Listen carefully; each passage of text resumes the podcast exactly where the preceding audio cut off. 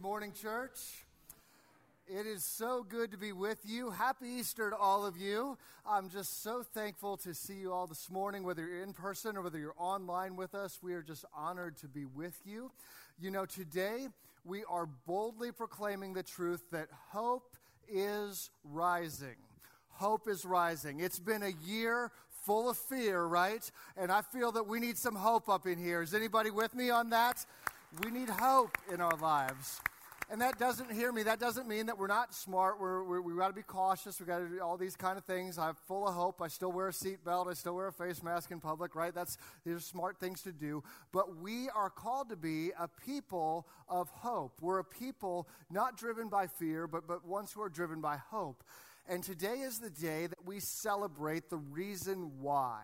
Like Eric said, this day, it's, it's everything to us as followers of Jesus. It really is. This is the biggest day of the year for us when we get to celebrate the fact that Jesus is risen from the dead. You know, hope and fear are kind of two opposite ends of a continuum, if you will. And maybe you can look at your life right now and kind of put yourself, you know, if, if fear is way over here and hope is way over there, where would you put yourself on this today? We may all come here at different places. But you know, one thing about hope and fear is they are both motivators, right? They get us moving. For example, let's say that you were ancient cave woman or caveman, right? You woke up one day and you're hungry. And so maybe as you're hungry, you're, you're getting a little nervous, right? A little bit of fear is setting in, saying, oh man, what if it takes me a while to find some food and I get really hangry here? What's going to happen then? That could be tough. And so you're going and you're looking for food, but then you look up and you see it this wonderful bush full of big, beautiful berries, right? You go over and you taste one, and oh, they're so good, right? And, and you have some more, and you're just filled with hope here, right? You're not hungry anymore. You get your caveman basket out, you're filling it up to take some home to your family, right? It's a good day already, and you're filled with hope.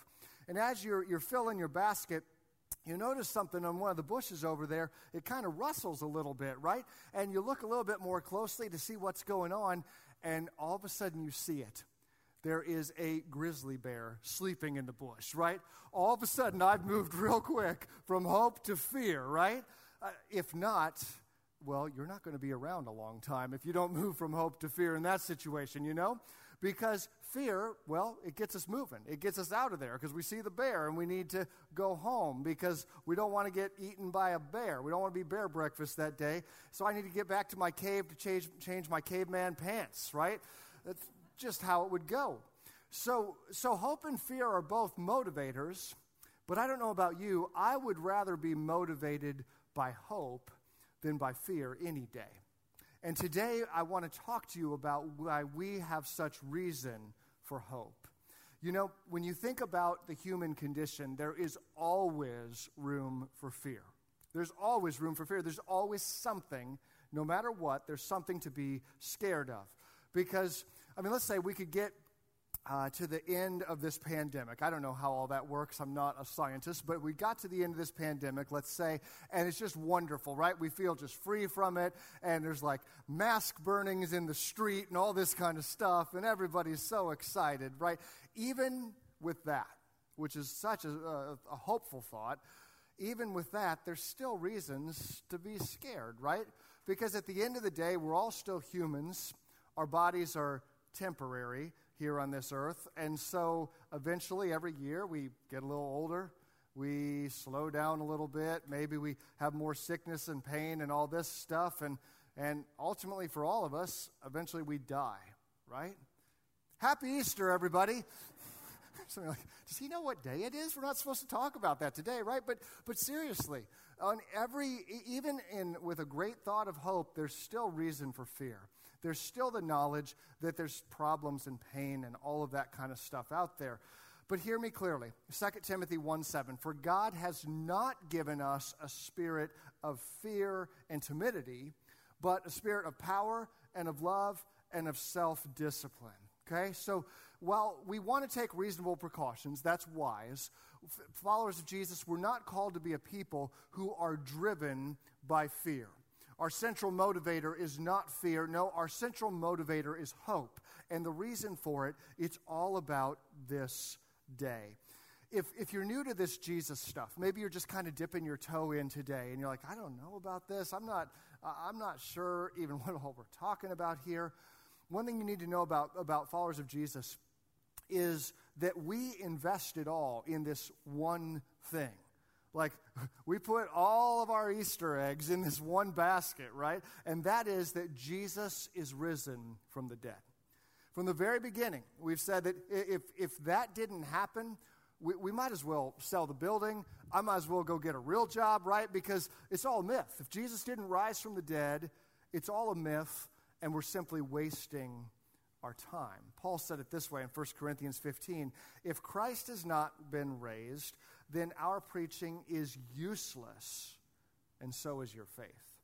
But, it, but he did not raise him from the dead if, in fact, the dead are not raised. For if the dead, as other people, are not raised, then Christ has not been raised either. And if Christ has not been raised, your faith is futile. You are still in your sins. So Paul's saying that these are connected Jesus' resurrection and our hope of resurrection.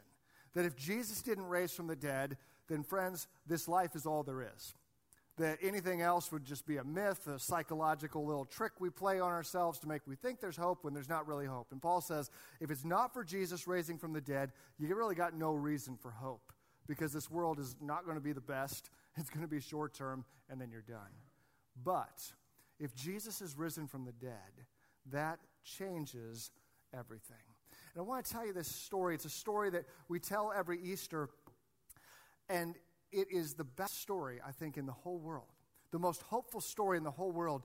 But before I begin, I want you to know that just from a historical standpoint, there is more documented evidence for the story I'm about to tell you, the story of Jesus' resurrection.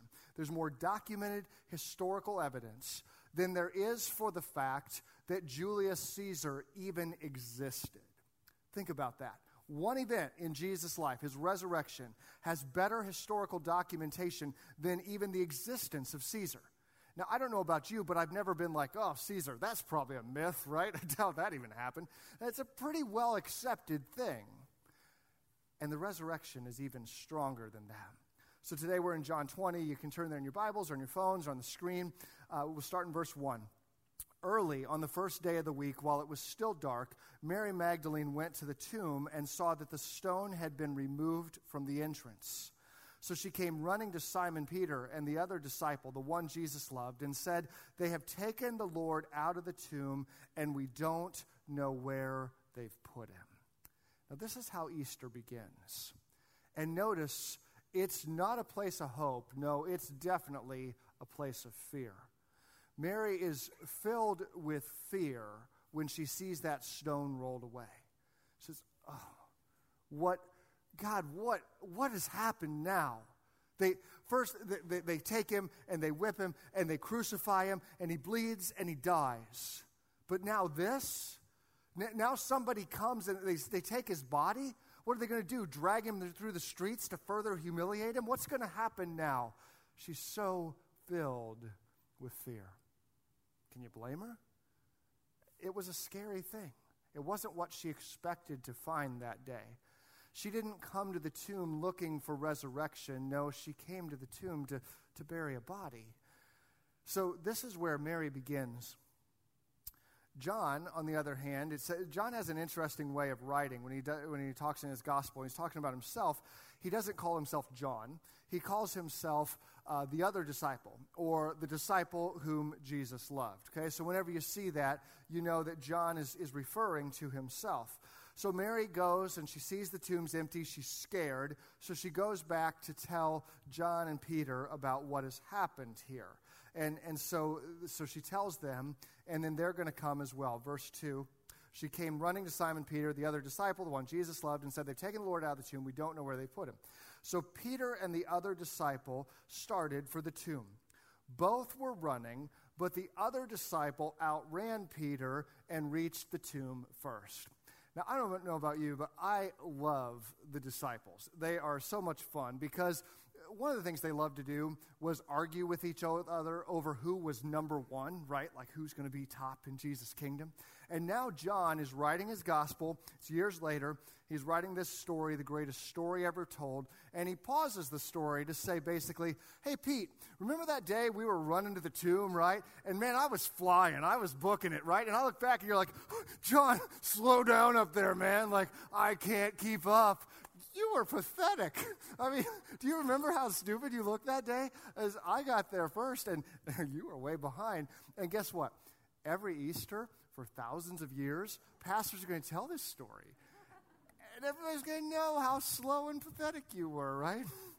This is the disciples. This is how they operate, right? But so they're so they're running to the tomb, but as they're running, notice why they're running. It's not hope. We're running because of fear. We believe that the body has been stolen, that Jesus is not there. But when they arrived at the tomb, they're going to encounter something that literally changed the world. He says this, uh, verse 5 Then he bent over and looked at the strips of linen lying there, but he did not go in. Then Simon Peter came along behind him and went straight into the tomb he saw the strips of linen lying there, as well as the cloth that had been wrapped around Jesus' head. The cloth was still lying in its place, separate from the linen. Okay, uh, time out. This seems like an awkward amount of detail to go into about grave clothes, don't you think? We're, again, telling this incredible story, and we're going to go into how the clothes were folded in the tomb, right? Seems kind of strange. And whenever the Bible does something like this, you want to take note because the Bible tends to use as few words as possible when telling many stories. So if it goes into detail, you got to ask why. And I, want, I wondered, do we have anybody here? Maybe we have an expert on this. Do we have anybody in the room who is an experienced grave robber? Anybody? Anybody? I'm looking.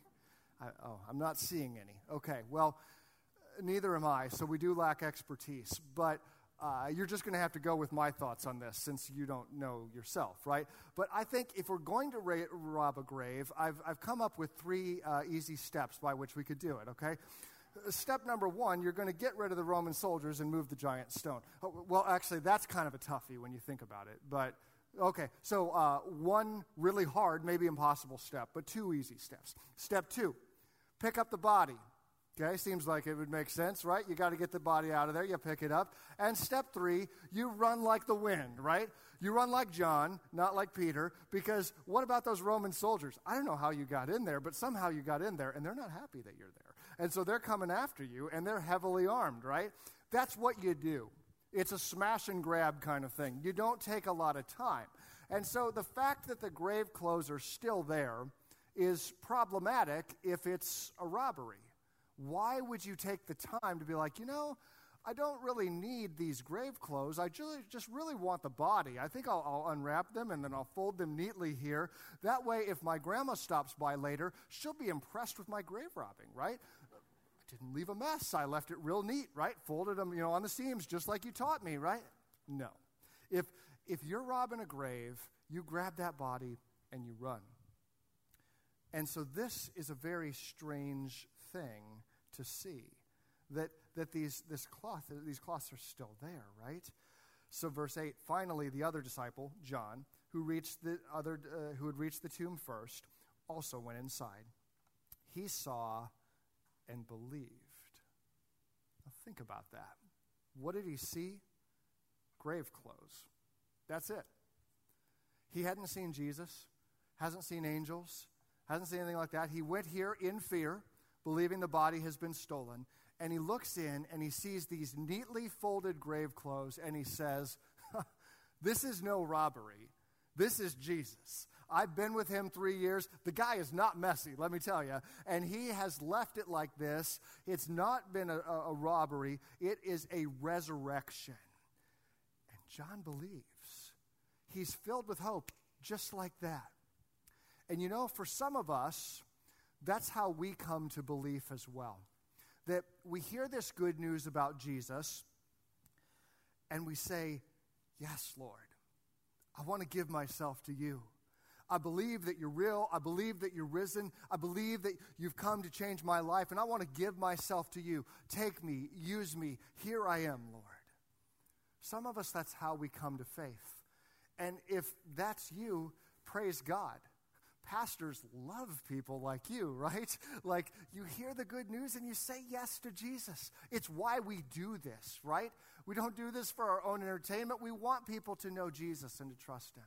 And maybe for you, you, you came more quickly to, to belief in this Jesus.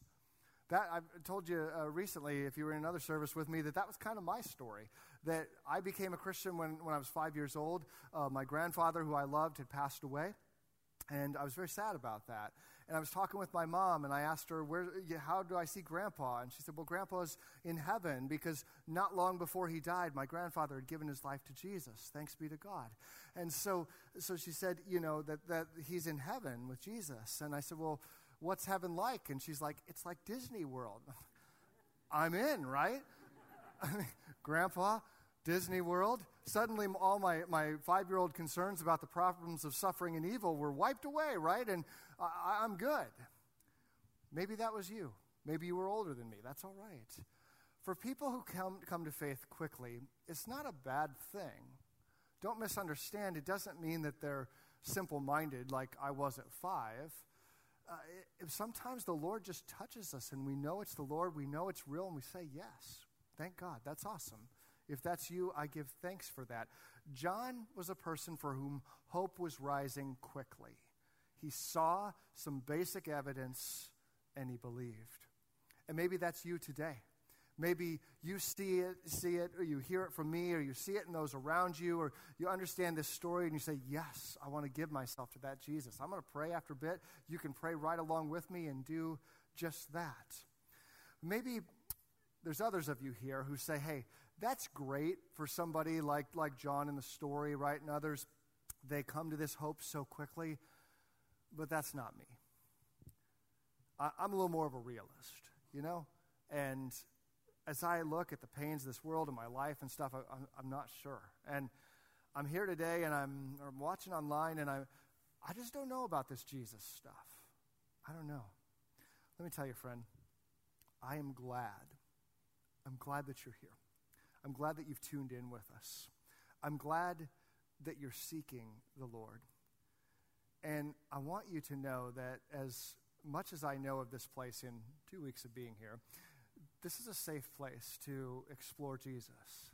I'm getting to know a lot of the folks here, and they're good folks, and they love Jesus very, very much. And, and it's the kind of place that you can come and you can explore. And, and honestly, you don't have to come to all the same conclusions that, that I do. I believe that if you seek the Lord, that He'll reveal Himself to you. And I'm glad that you're here dipping your toe in the water, and I hope that you'll continue to do so. I would just encourage you be active in doing so.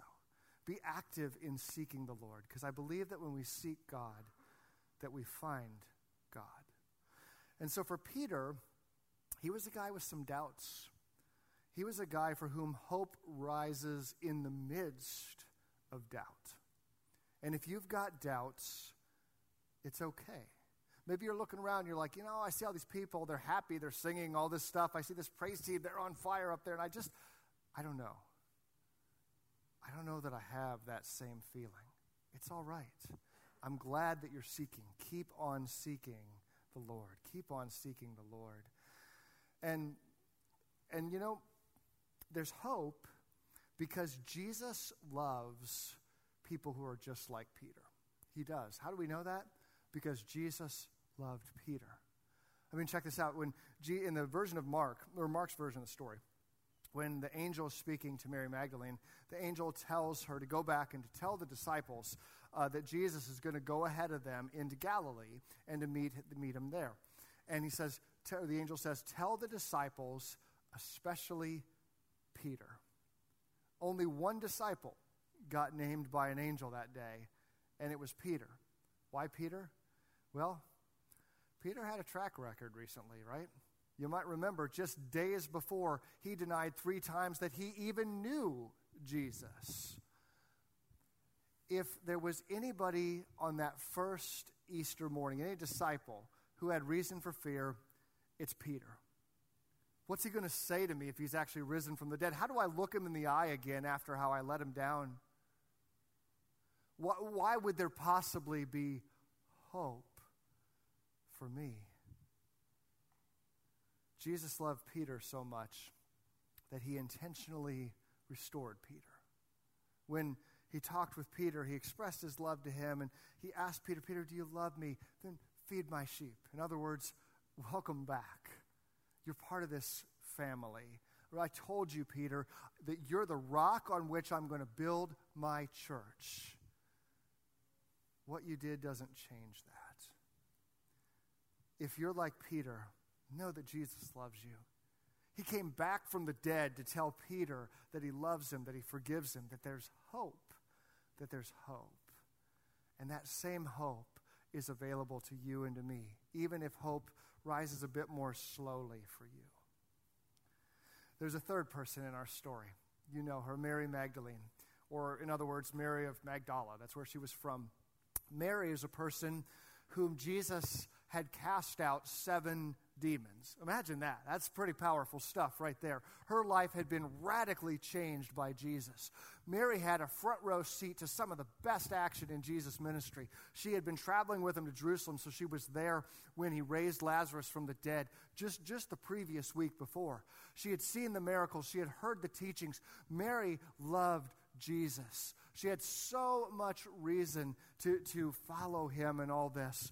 And so imagine Imagine what Good Friday was like for Mary as she watched this Lord who had cast demons out of her, this God who was so powerful, as she watches him whipped, as she watches a crown of thorns crushed into his head, as she watches these Roman soldiers abuse him and mock him. Imagine what she was like. Where would you have been? Jesus, why don't you stop them?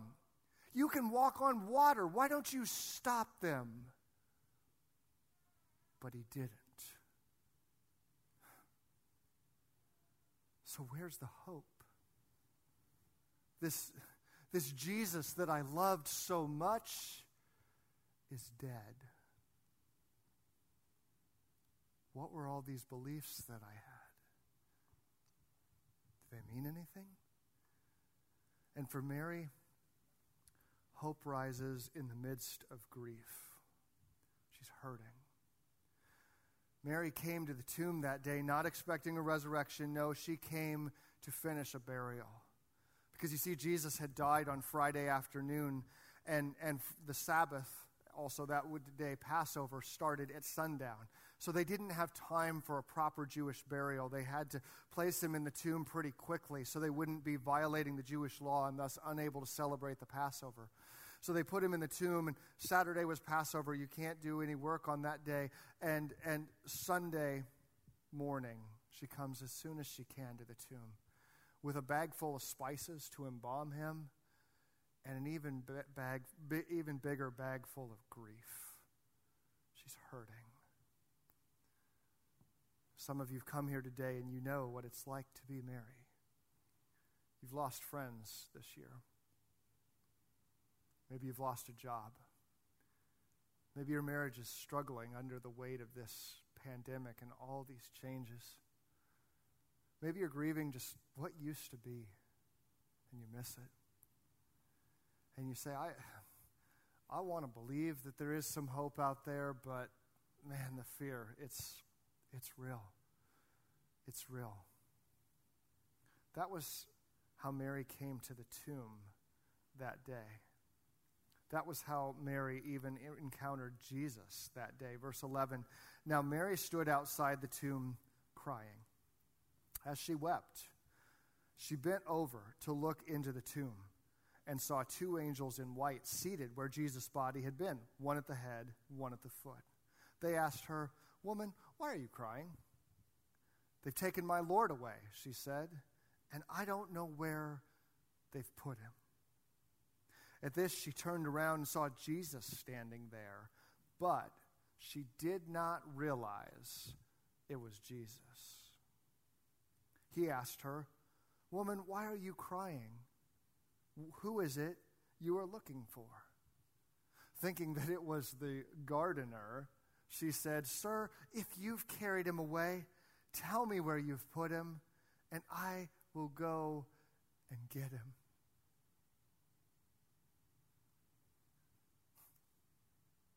The grief was overwhelming.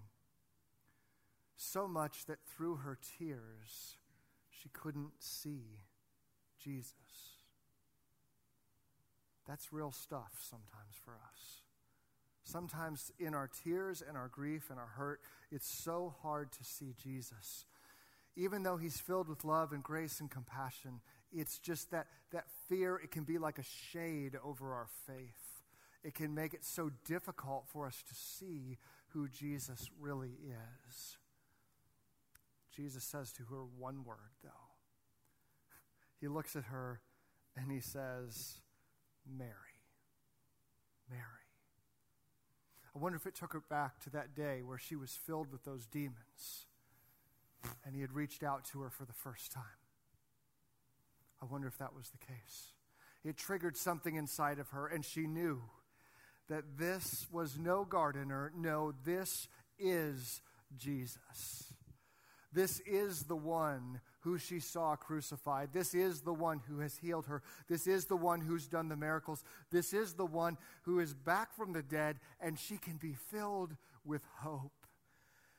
And Mary looks at him and she says, Rabboni or Rabbi, teacher, the name that she calls him. That now they have this connection, that she knows that he is alive. She knows that, she, that there is hope. And so she returns home to the other disciples and she says, I have seen the Lord.